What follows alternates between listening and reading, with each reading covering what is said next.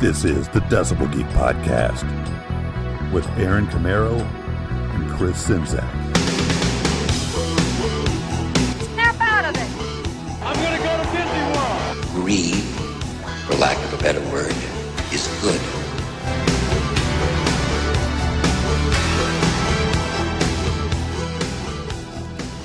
All right, folks, welcome back to another exciting edition of the Decibel Geek Podcast. I am Aaron Camaro. Joining me in the broadcast booth, as always, my good friend Chris Czynszak. How's it going? It's going pretty good. How are you doing? Doing good. Uh, it's been a been a busy last couple of weeks for us. Yeah, it has, but it's been a lot of fun too. And you got your voice back. I feel new and improved. Puberty is over. I got three of them now. I'll show you later. Awesome.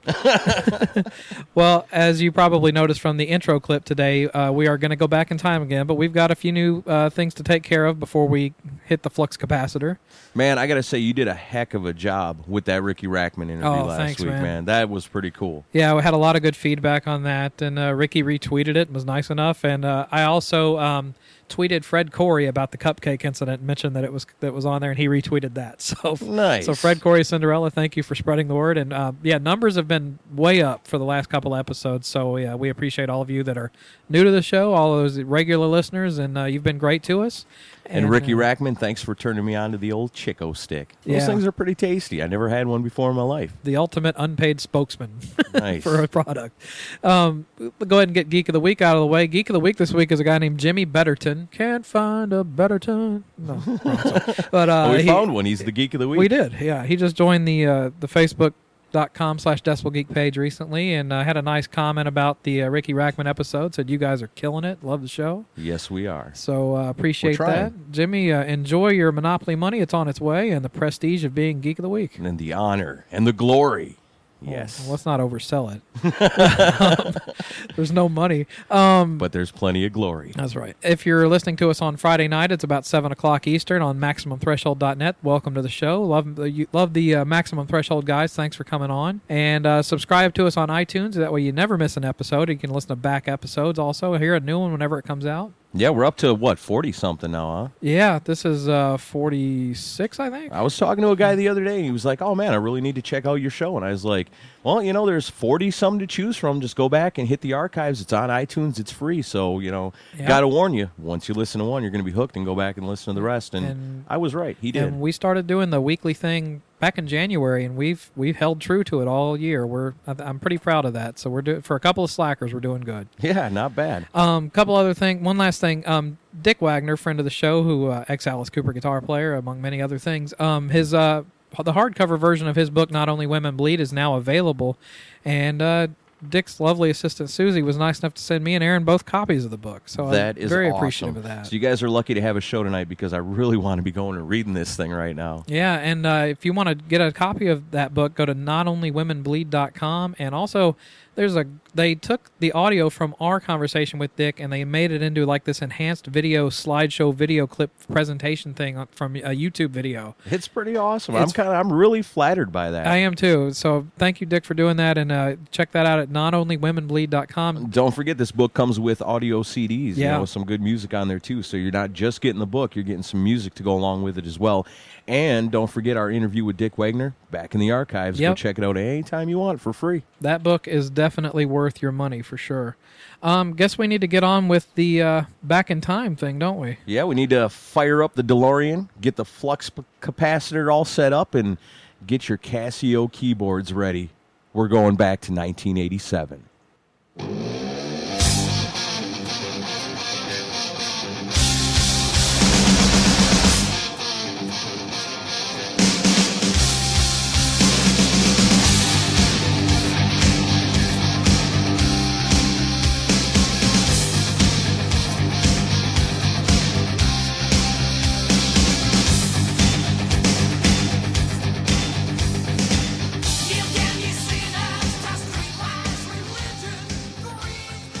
Now, in the process of doing my homework for this one, Chris, I've come to find out, you know, and, you know, I was there. I was a young guy, but I was there. And 87 was a carefree, fun loving time.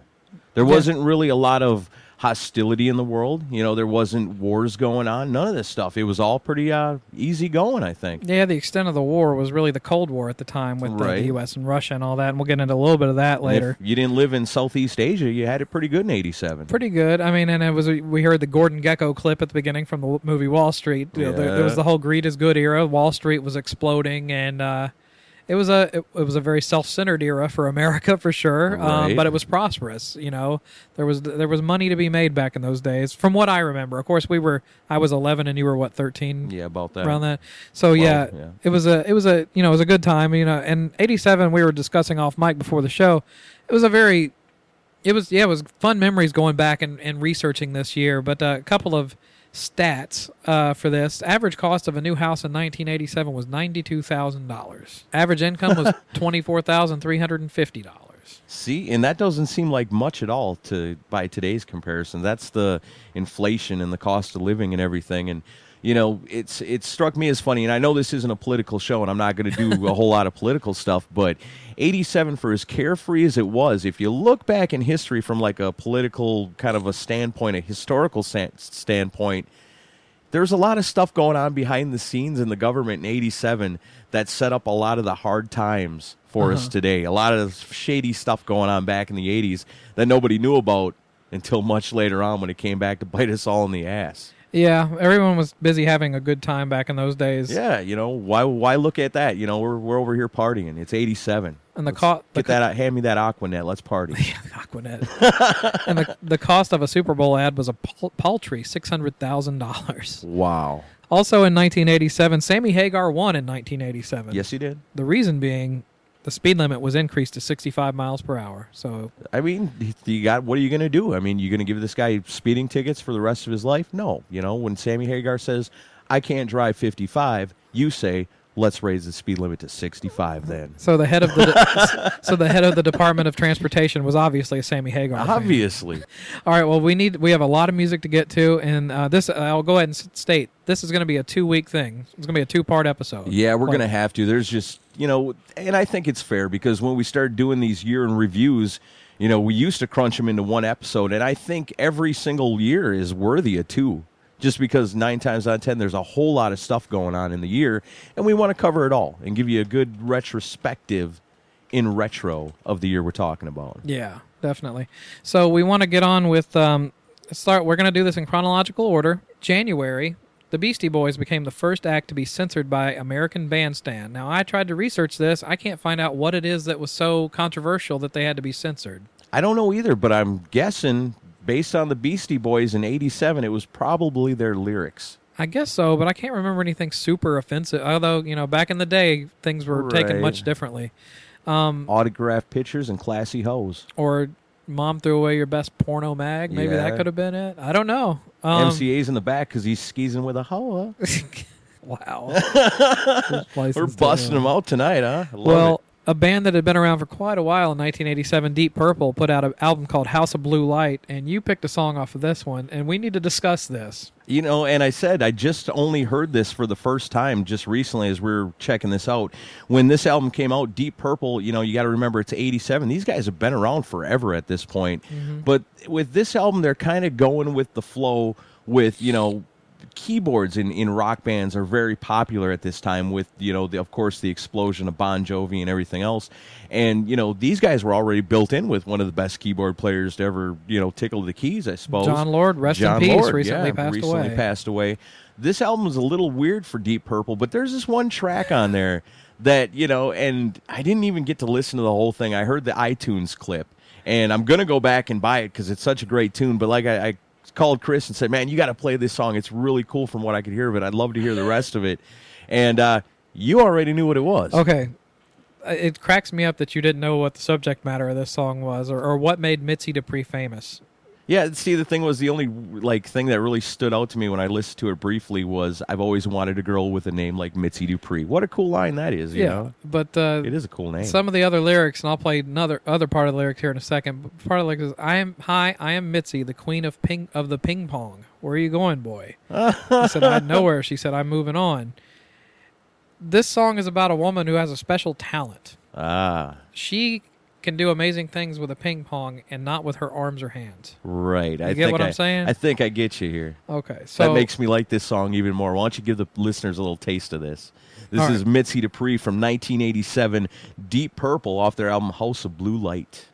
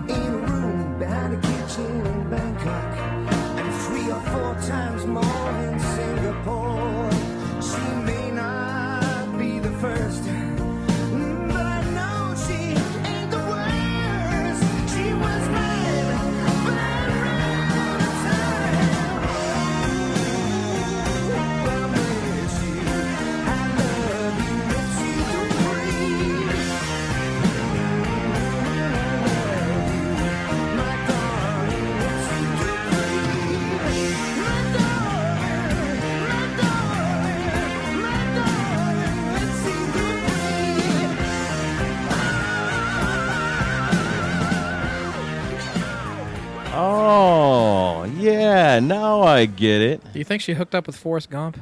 Maybe. Lieutenant Dan. I met this strange lady, Lieutenant Dan. she could do amazing things with ping pong balls, Lieutenant Diane. Oh, run for us. Run away. All right. Other, Mitzi Dupree. another album released that in uh, January 87, The Return of Bruno by Bruce Willis. Yeah, Bruce Willis was a pretty big star back then. You know, it, Not big enough for that album. No, Didn't you know, do too well. It seems like actors, you know, always try to like branch out into music, but it, it very Usually rarely doesn't, work. Except for Don Johnson. His album was fantastic. Oh yeah. and another one of the biggest selling albums of '87. Don't forget Patrick Swayze. Huh? Oh, God. Yeah, I forgot about that one. Phew. That All mess right. was huge. Well, one album that definitely was huge, as we played at the beginning, was uh, the Bon Jovi uh, "Living on a Prayer." Was the number one, uh, one number one biggest hit song worldwide that year. Oh yeah, no doubt about it. It was huge. That video was on every five minutes, and um, so now we're going to move into February. Manowar released "Fighting the World," and that was really the only notable release I had in there, other than a lot of pop stuff. The, the, the year heated up with rock stuff as it as it went on further. Manowar had that song off there, and I think it was sort of a, a minor hit. It was that uh, uh, what's the name of that song? Uh, oh no, I'm drawing a blank now. Um, Don't go to me asking a man Manowar question. I'm sorry. blow your speakers. That's what it's called. You ever heard that? blow your Blow no. your speakers. I thought you were going to It's say rock something. and roll. Yeah, No. what no, they used to play that on the I radio once in a while. It's not a bad tune. Blinded by the loincloth. It's a, yeah, it's a little bit different than what you're used to with them, but uh, Manowar is all right with me. But you know what? I hate Bon Jovi. I hate Bon Jovi, and it's probably the roots of it probably goes back to 1987 because that would have put me right about in the sixth grade. And we had a teacher, and the guy was a dick. You know, he was just a jerk, and he was like really nice to the pretty girls yeah. but just a dick to everybody else. But you know, wouldn't to you the be if rest you were of the us. teacher? No, I'd I'd be hanging out with the cool kids that bringing their Kiss records to school in 1987. Yeah, not too many of those. But uh, this guy, like, he would take and he would split us in half. He would segregate us basically to what he thought were the good kids and the dumb kids. And of course, I was in with my buddies in the dumb group. so he said, "Okay, here's what we're going to do. We're going to allow you guys to name yourselves, name your own little groups that you're in." Yeah. We're like, "All right, cool. You know, we're thinking all this cool stuff." Well, the catch is, is he's going to let the girls name their group. He's also going to let them name our group. So Yeah. now they get to pick the names for both. So they are the Bon Jovis. Okay. You know that talks tells you it's 87 you know this is huge you know Right. all the young girls are screaming their heads off for bon jovi you know what they named us what? The pee-wee hermans so maybe other than you know the the blistering keyboard solos but other than that that's probably the root of my bon jovi hatred Oh, that's, a that's true funny. story isn't that awful It is awful. i'm glad he didn't do that with the girls said we want to be the ace Frehleys." you know like Yeah. "Oh, i hate that guy Who? uh, moving into March, March 9th, U2 released The Joshua Tree. Now, Oh. definitely not a band we usually play on the show. Um, but I will say that that album was humongous. And I remember um, when I was a kid, I think it was around the year that came out, we were everywhere we drove, somebody there was a mad crazy nerd going around with a spray paint can, spray painting U two on everything, stop signs, rocks, walls, and it was like you know you're in suburban in a suburban area when that's that's the graffiti is you too. You got to catch And the not guy, gang symbols. catch the guy, beat his ass, and then make him go back and spray paint Yeah, but- anthrax over the top of everything. You- Joshua Tree would go on to sell over 14 million copies worldwide in 1987 alone. Jeez. And they also, as a lot of people will remember, they shot a uh, rooftop vi- music video for "Where the Streets Have No Name" in Los Angeles. That was Right. a big video that year. Um, in the U.S., in March 13th, Bryan Adams' "Heat of the Night" became the first single to be re- released on cassette. Cassette singles became known as singles. Do you remember singles? I sure do remember They, they were little cardboard things, and they, they wouldn't protect your tape for shit. No, they'd get all buffed up around the edges, all scuffed and Then everything. the tape would come loose, and then you would need a pencil.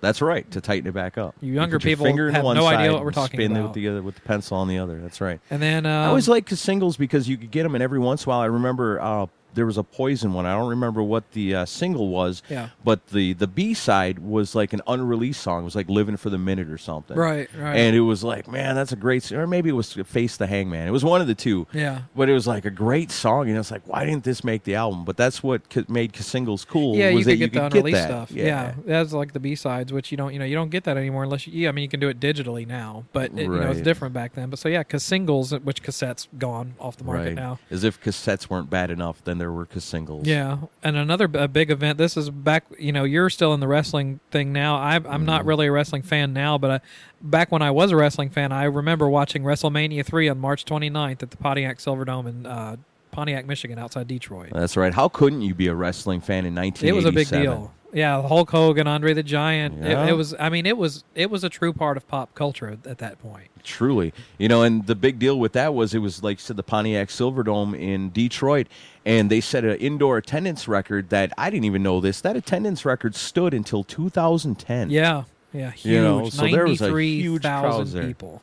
I'd love to get some some attendance like that going at one of these Crossfire wrestling shows I work at. That would be something. You're almost Heck there. yeah. We're getting there little by little. But, uh, yeah, the NBA All Star Game in 2010 broke that record. I can't believe the NBA broke anything like that. Because I mean, does, it, does anyone watch basketball anymore? I don't know. I just I don't. I don't give a shit about it anymore. People ask me, you know, do you watch basketball? I say, yeah, when the Bucks are doing good. So no, not no, really. No, you don't watch it at all. Same with me with the Atlanta Hawks. But um, uh, March other releases. Gary Moore um, released Wild Frontier. If you don't know Gary Moore is great um, European guitar player. Played with a, the original Skid Row from the '60s. That uh, there was a lawsuit recently brought up about that. Really? Yeah. I'd uh, always wondered about that. There was a Skid Row back in the '60s, Right. And then uh, also played with Thin Lizzy for a while, but did a lot of solo work. Worked with a lot of people. Actually, tragically died of a heart attack just this past year.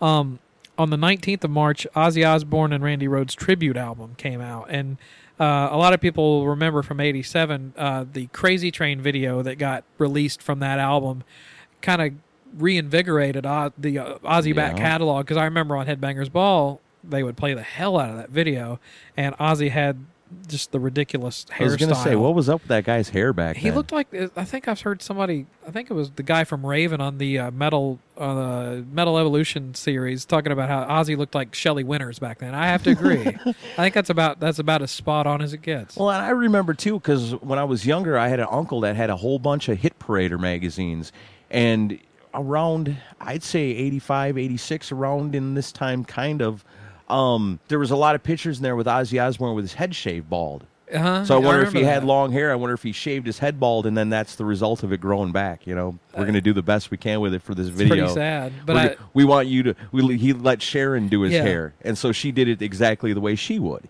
Oh God! Look at him; he's got Sharon hair in that like video. That's Isn't scary that scary? thought. Yeah, it is. Thanks for giving me that mental never image. occurred to me till now, but yeah, he looks just like Sharon Osbourne in that But video. that video did serve a great purpose, as in you know back when I discovered that that, that was my my introduction to Crazy Train was uh, because you know I was still I was about eleven years old when that video came out, and Yeah. I wasn't into rock and metal when the when the original Crazy Train came out. So I was too young for it. I was listening to Michael Jackson and shit. So that that was uh, what got me into the whole Randy Rhoads thing. So it was a gateway. So I appreciate that. Um, And what a killer live album. Probably one oh, of the best ever. We need to do a live album episode one of Uh, these We've days. been talking about that. Um, Should. Another great record that was released that year was Anthrax's "Among the Living" album. Yes, I've been listening to that CD all day long today. Oh, really? Oh yeah, And, that uh, whole thing is killer. Been trying to think of a song to play off of that one, and it you know it's hard to pick one. It, it this was the third studio album the band released. They re- released it on Megaforce slash Island Records, certified gold. Um, it was produced by Eddie Kramer. A lot of people don't realize that. Huh, Who, no, you know, famous for either. Zeppelin and Kiss, of Right. course, Hendrix. Um, it was hard to pick a song because you know there's "I'm the Law," there's Indians. Uh, you know, there's a lot of good songs on here NFL is really good. a lot of people wonder about the cover of this album. Like, there's there's some people that say that the guy, the old man on the album, is the the uh, Reverend Henry Kane from the Poltergeist movies, and Hmm. then there's also people that say he represents the Randall Flagg character that pops up in Stephen King novels all the time. Yeah, So I don't know that there's ever been any clarification on that. we'll have to get these guys on the Decibel Geek podcast and Oh, ask I them would love sometime. it. I would so love to get Anthrax on our show. Our luck, we'd forget to ask. Probably. So, If we get Anthrax on the show, somebody remind us to ask them Oh, well, about what'd you eat for breakfast? We're not one of those other Yeah. podcasts. We don't do that. we want to know other stuff. But um, so yeah, so I decided to just go with the title track. And so you know, here's a little bit of that.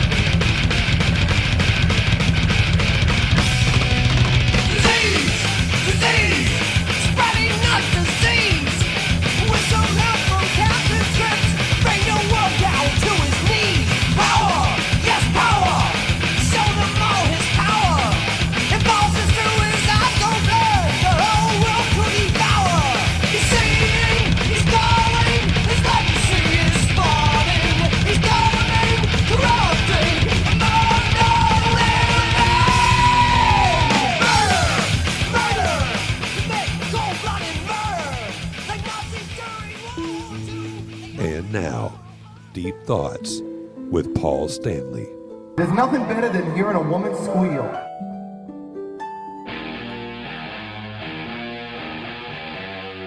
Want to be a member of the Decibel Geek Army? You slimy scumbag, get on your face and give me 25. Join us on our fan page at facebook.com slash decibelgeek.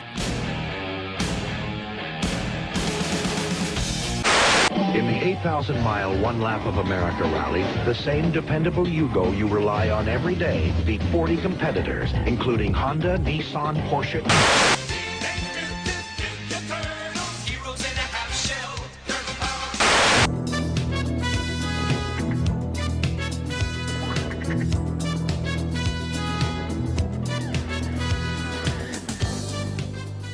Aaron, did you get your Jello pudding pops? Huxtable Mania running wild. I, how could we talk about '87 and not talk about the Cosby Show? Oh man, this was huge.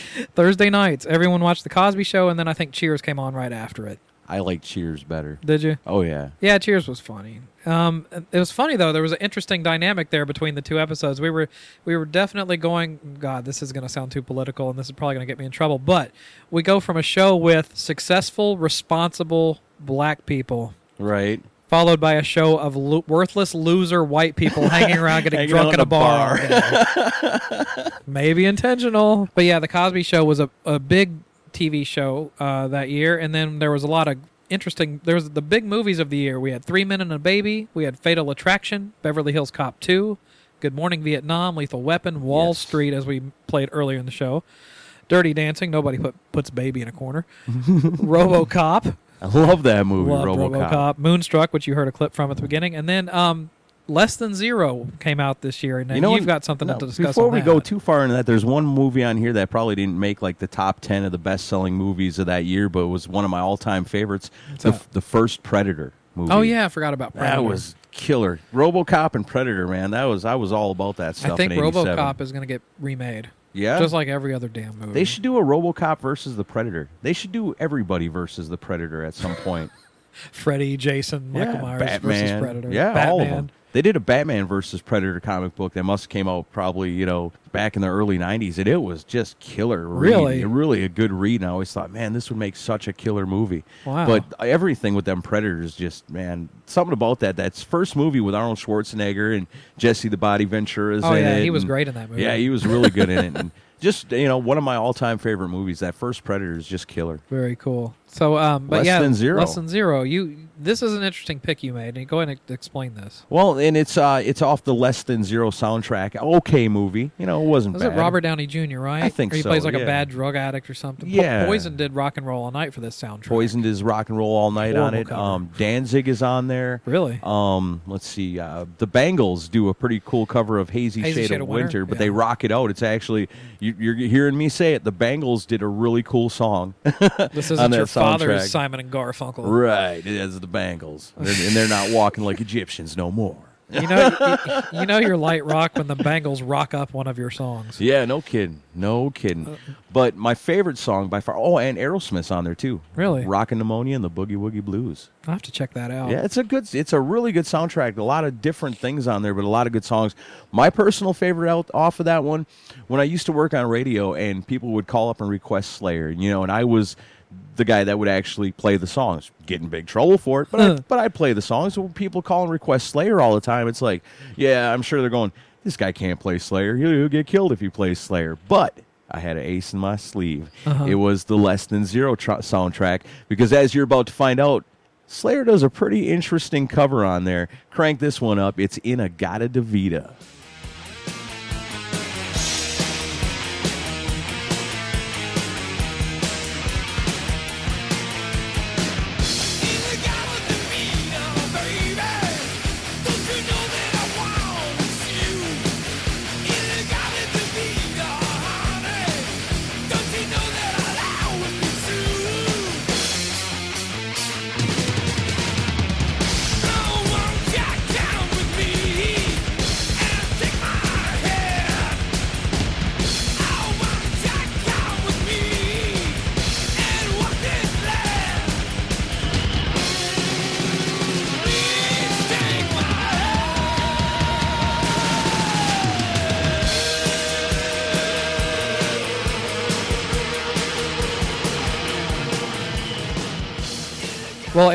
Glad you're a fan of that song, but apparently Slayer themselves are not fans of that song. No? No, I did some research on this, and um, Rick Rubin. It was his his insistence on them doing cutting this song for this soundtrack. Wow. He wanted them to do a cover of this. It was obviously the original done by Iron Butterfly. And if you didn't know, In-A-Gadda-Da-Vida really means in the Garden of Eden. Right. A lot of people don't know that. Yeah. But um, the band was not happy about the final product, with uh, Jeff Hanneman deeming it a poor representation of Sl- representation of Slayer, and uh, Kerry King eloquently labeling it a hunk of shit. Well, you know, it's not really a good representation of Slayer. However, it's a pretty damn cool version of Inagata Davida. Well, and Rick Rubin, you know, there was a method to his madness. It was one of the, their first songs to really get any radio airplay. right, because So- it's the only Slayer song you can get away with playing on Right. the radio. Yeah. You're not going to hear "God Hates Us All" on the pop station, Right. So, but yeah, that's a, that's an interesting track. I had never heard it before until I put this until we put this one together. So, you know, play a little uh, South of Heaven or Raining Blood or something like that on your local rock station. Probably not. Probably not.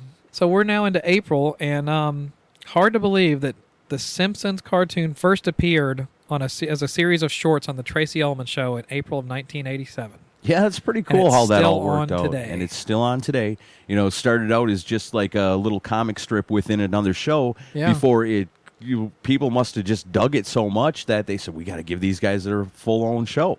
And they looked different back then too. The, Yeah? uh, the, the artwork was a tad bit different. But um, the Cult also released an album called Electric that year. Now you picked a song off of there, right? Yeah, that's a great album too. I really like that one. Uh, before we get too far talking about TV, Yeah. kind of the roots of um, reality TV kind of starts in '87 with two great shows that I always watched when I was a kid and loved it: Rescue 911. Oh, yeah, yeah. And Unsolved Mysteries. Back to the Cult. Yeah. Uh, 1987. This one com- comes off Electric. This was a killer album through and through. It was hard to pick a song off it, but this one's one of my f- personal favorites. Uh, crank this one up. It's called Aphrodisiac Jacket.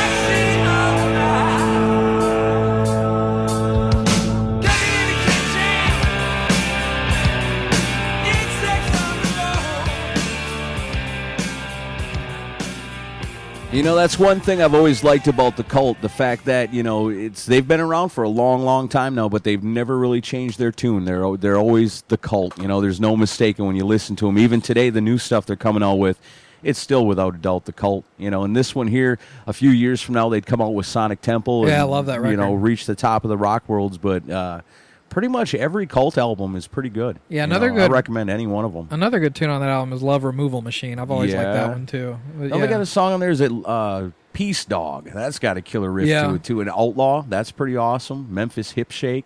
yeah, both that and Sonic Temple. If you want good cult stuff, get those two records. Yeah, those would probably be the best representations of the band. Yeah, I would agree. Um, also in uh, April, TNT released "Tell No Tales," which is a pretty good record. Um, one album, probably one of the most memorable albums for me from '87, was the self-titled Whitesnake album. And See, I never really got into Whitesnake Really? all that much. Yeah. this one, of course, you know, the, you got to take it from my point of view from that era. Was I just I I dove headfirst into the overindulgent guitar shredding, just Right. lot heavy guitar stuff, and I like melody. So this was as perfect. Yeah, White you know, Snake has got White- all that for sure. Well, it's funny because if you go back and listen to the older White Snake stuff, completely different, much more, Yeah. bl- much more blues oriented. This they were.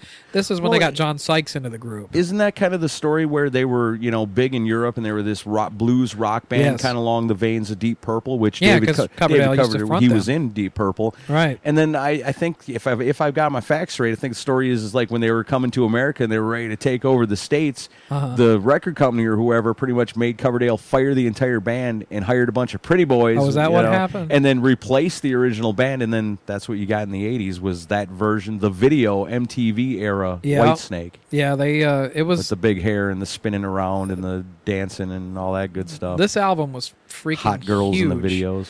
But oh yeah, Tawny Kitaen. How could you? Man, I she was smoking back then. Yeah. I don't Still know if I'd want to. I don't know what I want to touch her nowadays or anything, but she was smoking back then. Careful, she's on my Facebook friends. We love you. We would touch you anytime. Come on the show. That'd be great if she listened to the show. That'd be cool if she come on the show. But yeah, people know She the make fun of us. Well, people know the big hits from the album. You know, "Still of the Night," "Here I Go Again," Right. "Is This Love," which was the power ballad. Which, ugh, yeah. I like a lot of the record. but That's not one song. Talk song. about I like. Casio overkill. Yeah, way too much uh, keyboard on that. But the, you know, uh, they had a good uh, lineup. They had Coverdale, John Sykes on guitar, Neil Murray on bass, Aynsley, Dun- Duns- Aynsley Dunbar on drums. Um, Adrian Vandenberg did some guitar soloing on the album. Also, Mm-hmm. Vivian Campbell. So there was, I mean, there was a lot of personnel on here. It was, I guess, it was more of of a super It was a created in the studio album because the touring Right. lineup wound up not being that because Coverdale and Sykes could not get along Yeah. but they created some pretty good tunes in the studio, and uh, this was my pick off there. This is "Bad Boys" off of the self-titled White Snake album.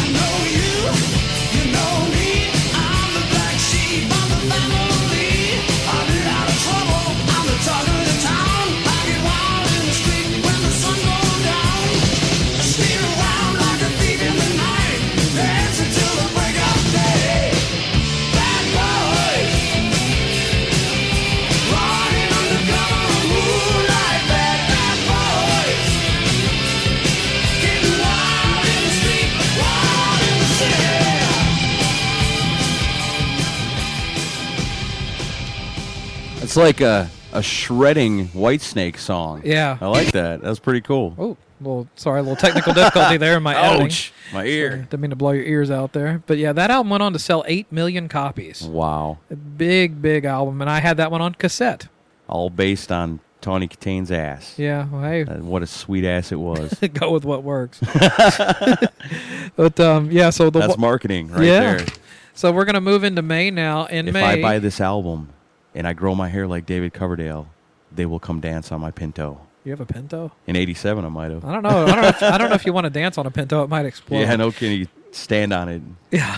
blows up. In May, Motley Crue releases "Girls, Girls, Girls." Love that Huge album. album. Heart released "Bad Animals." Big, uh, big return to form for them. You know, definitely different than their '70s stuff. Ron Nevison Right. came on board, and gave them a hit. I Yeah, mean, turned yeah, them into kind of pop icons Yep. that they remain to be today. they made a lot of money off that record. I like Heart's early stuff.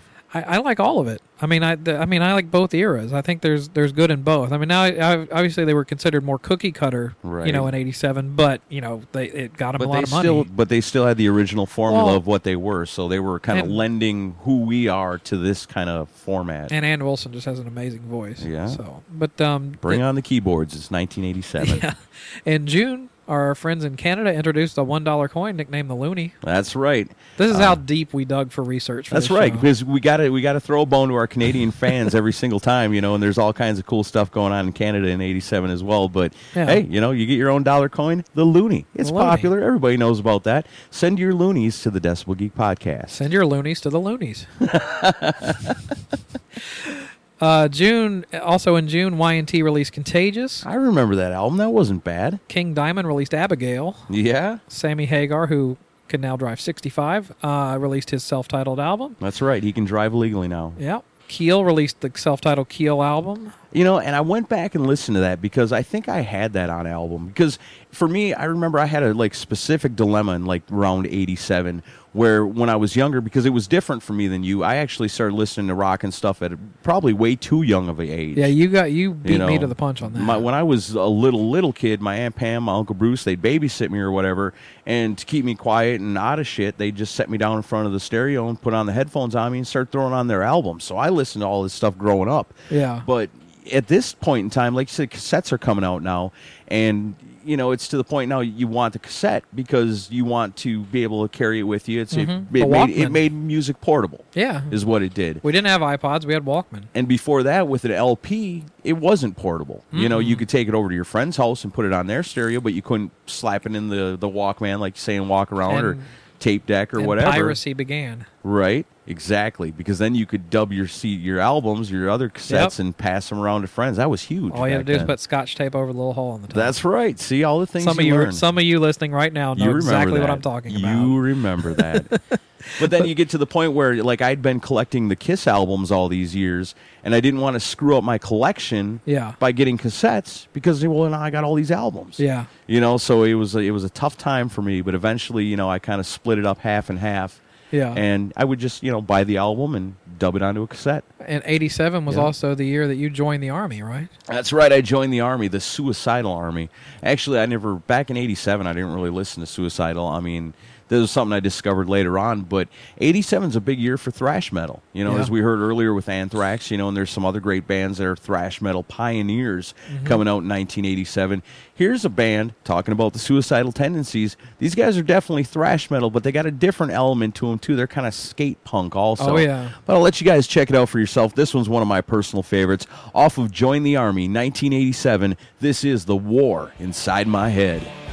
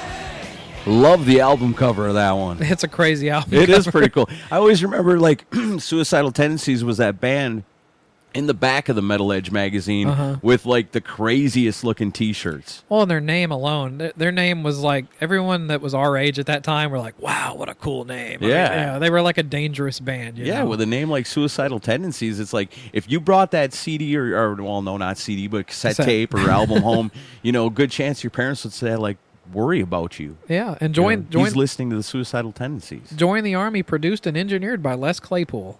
Yeah, that's weird. I just you Did know not know that. I did not know that either. Is it the same Les Claypool? I gotta mean, think it is. I mean, and here's something. And this is me really being real geeky here. Guitar and vocals recorded at Baby O Studios. Baby O Studios is the same studio that Vinnie Vincent Invasion recorded their first album.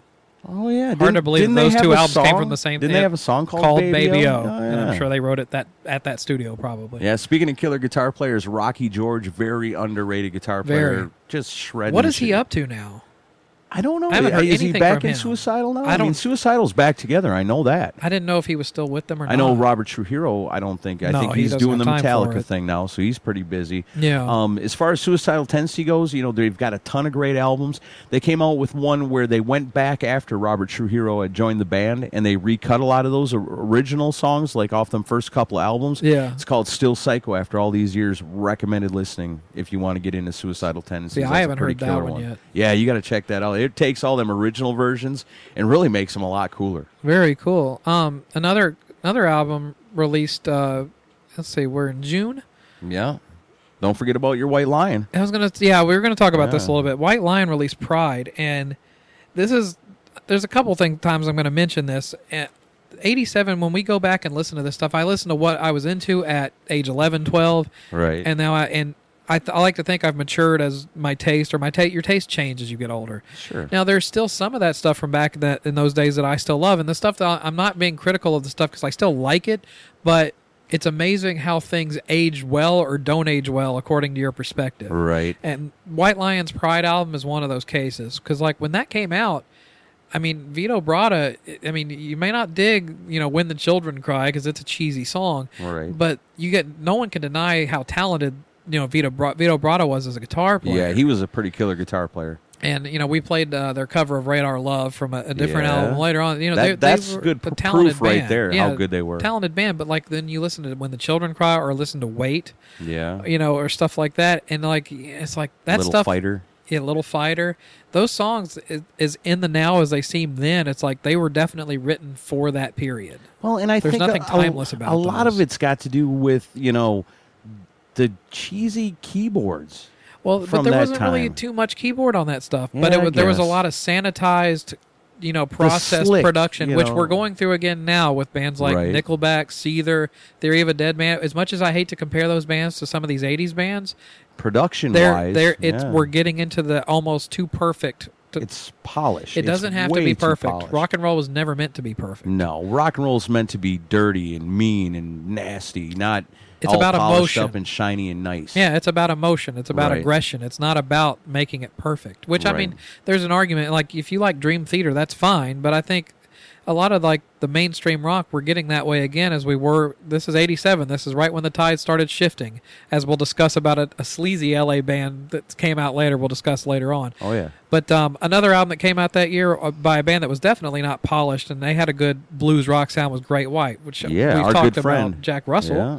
Uh, too, it's too bad things are the way they are now, but Yeah, because if you go back to this album in 1987, this is pretty killer stuff. I mean, they're, the whole album's really good, and it's it's 87, so they still got their share of love ballads and stuff on there. Yeah. But the thing with Great White is that you know even their the songs that are considered like their their ballads are still really blues based and still like heavy in emotion. yeah. You know the way Jack Russell sings it, it's like like song for example. Let's say what, what's what's the ballad on that one? Oh, save your love. Save Your That's Love. The big ballad. But listen to the way that guy sings it. I mean, There's it's it's so vibe. yeah, it's so heavy with with the blues like a Zeppelin type Yeah. song, and the way he sings it. I mean, you can tell this guy is just putting everything he's got into that vocal, and it shows. Yeah, they transcended the cheesiness of a lot of that stuff from back then. Right. So yeah, we're Because talking. They, they still. I mean, they were able to collect on the big hits and stuff back then. Mm-hmm. But I think Great White did it their own way, and I give them kudos for that. Yeah, so we're, we're talking about the Once Bitten album. This is before Twice Shy came out, before the Once Bitten, Twice Shy really launched them into success. But they did get a little bit of attention with this next track. This is uh, Yeah, this is one of my all-time favorite songs. you got to hear this live. I saw It'd them blow op- your mind. when I saw them live opening up for Kiss in '92. This was the song that really grabbed me. Yeah. and this is um this is a song called "Rock Me," which you've probably heard, but here's a little taste of that.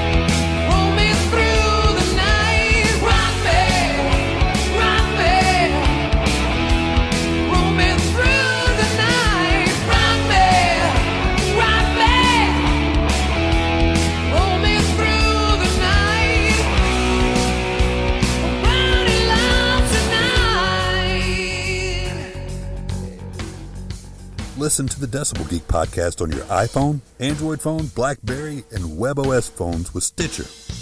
Stitcher's smart radio for your phone. Find it in your app store or at Stitcher.com. Stitcher Smart Radio, the smarter way to listen to radio.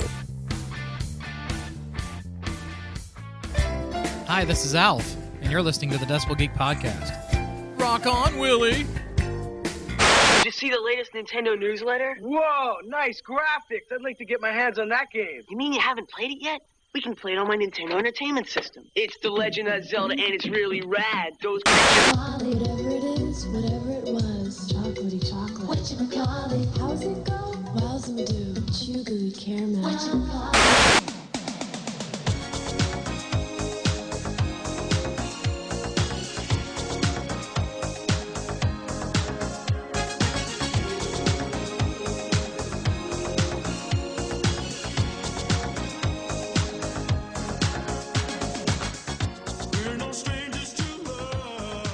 You son of a bitch! you rickrolled me. Yep. Damn it! Well, we're talking Can't about believe you did that. We're talking about 1987. Of course, I Rick rolled you. bullshit. That was the year of Rick Astley. Don't ever rickroll me again. I hate that shit. Did you? I'm going to tell you something that's Rick going to give you a Astley. different perspective on that song. No, Do you know who Rick Ra- Astley man- Astley's manager was back then? I absolutely know nothing about Rick Astley. C.K. Lendt, who wrote "Kiss and Sell." Really? yes. Well, there you go. I now know one thing about Rick Astley, other than I hate to be Rick rolled. Well, if you don't know, that song was "Never Gonna Give You Up." Yeah. It, it was a huge song in 1987, but it's probably more Still popular is. now than it used to be. Yeah, it's one of them songs that you know, like many of the polished poppy songs, you know, the the Michael Jacksons, the Whitney Houstons, and all that. These big hit singles. Well, just turn on your TV; it's bound to come up in a commercial eventually. Do you know his first eight singles re- uh, that reached the top 10 in the UK? And by retirement in 1993, he had sold uh, approximately 40 million records worldwide. Wow. So there's lots of bad taste out there. There's a lot of people buying a lot of bad albums in '87. Yep.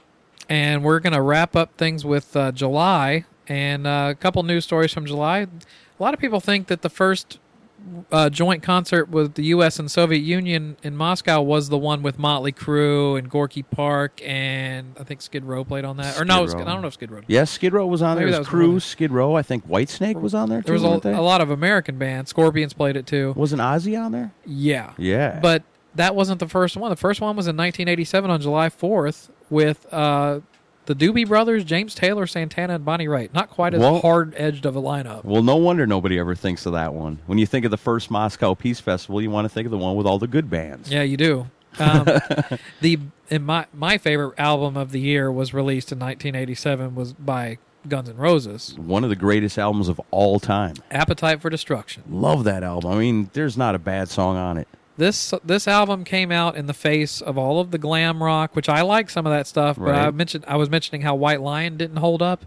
This is something that I think 30, 40 years from now, this album will still hold up. Oh yeah, our great grandkids will still be listening to this stuff. I hope for their sake. It was huge. I mean, I, I'll never forget the first time I saw the Welcome to the Jungle video. It was like watching men from another planet show up. It was really different. I mean, and I I have to admit, when I saw it though, I was like, it was great, but I did I was I never expected that to reach you know worldwide superstardom.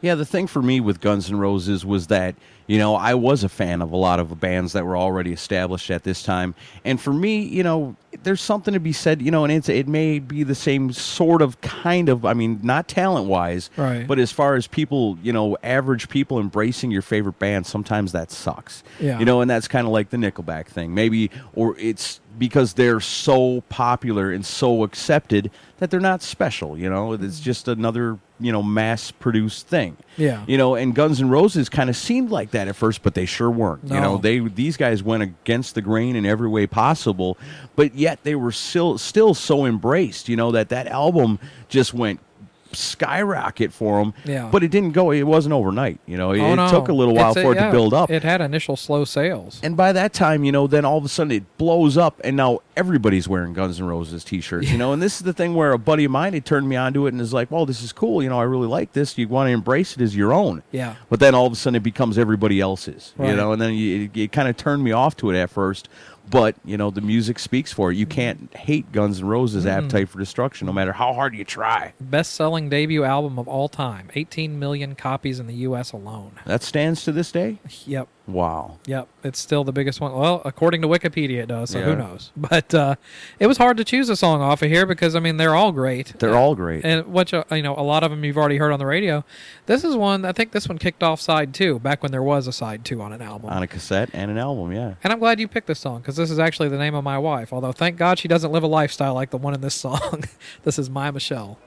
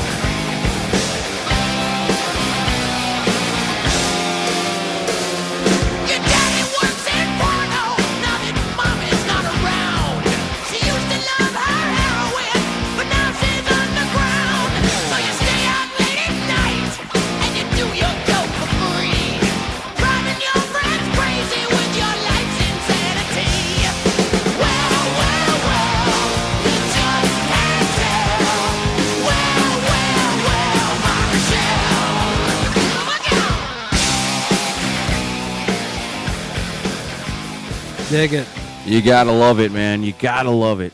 down dirty, great riff. You know, it's great one of those vocals. one of those things where you know, last you know earlier in the year, I guess everybody was so amped up for Guns N' Roses maybe getting back together at the the Rock and Roll Hall of Fame deal, but Yeah. you know, listening to that, it's maybe better that they don't get back together because it'll never ever be as good as that. Yeah, you think it would diminish the legacy possibly? I just don't think it would be as good. You know, every time you every time you talk about Guns N' Roses, the the conversation is going to go to man, but Appetite for Destruction was sure killer. Yeah. You know, no matter anything else about them, all the wishy washy, Yeah. you know, bullshit that they've done over the years, all the goofy stuff between Axl and the rest of the band.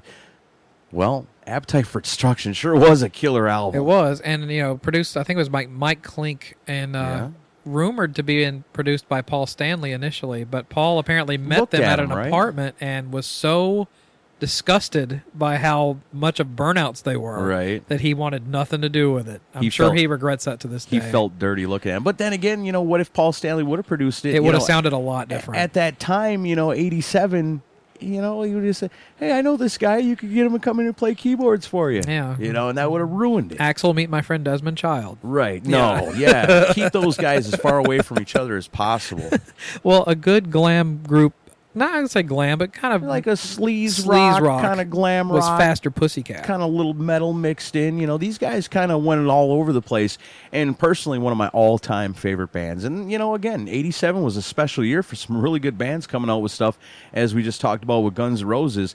This one, well, it didn't sell quite as many as Appetite for Destruction. The next one did better. The next one did better, but this one was still really good too. Talking about the debut of Faster Pussycat. Taime Downe, Greg Steele, Brett Mus- Brent Muscat, Eric Stacy, and Mark Michaels on the drums. Um, you know, as, as we heard a little bit about Faster Pussycat, Taime Downe was Ricky Rachtman's roommate back in the day, and you know they were featured on the Decline of Western Civilization Part Two, the Metal Years, Mhm. with Ricky from the Cat House. They wrote a song called the Cat House. Yeah. Um, Off this album. and there's also Bathroom Wall on the album. But you you picked an interesting song off of here. Which why'd you pick this one? I picked this song because it's my favorite off the album. It is? Yeah, that's basically the only reason I picked it. I love all the songs on this album. This is one of them that I can stick in and listen to the whole t- the whole thing and just love it. You know, Yeah. I just think it's killer. But I do that with any Faster Pussycat album because well, I just really like Faster Pussycat. So crank this one up. It's Smash Alley off their 87 debut.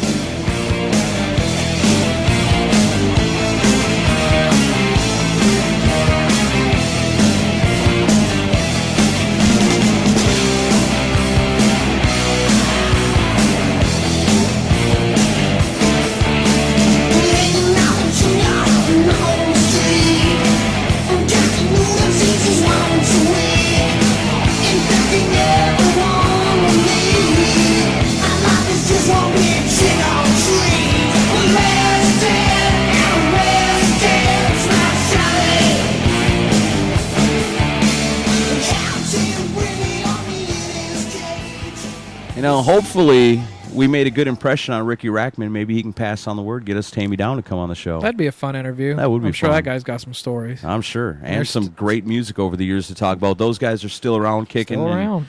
you know, Just it's, played it's- Sturgis. Yeah, it's pretty cool. Very Love that cool. album.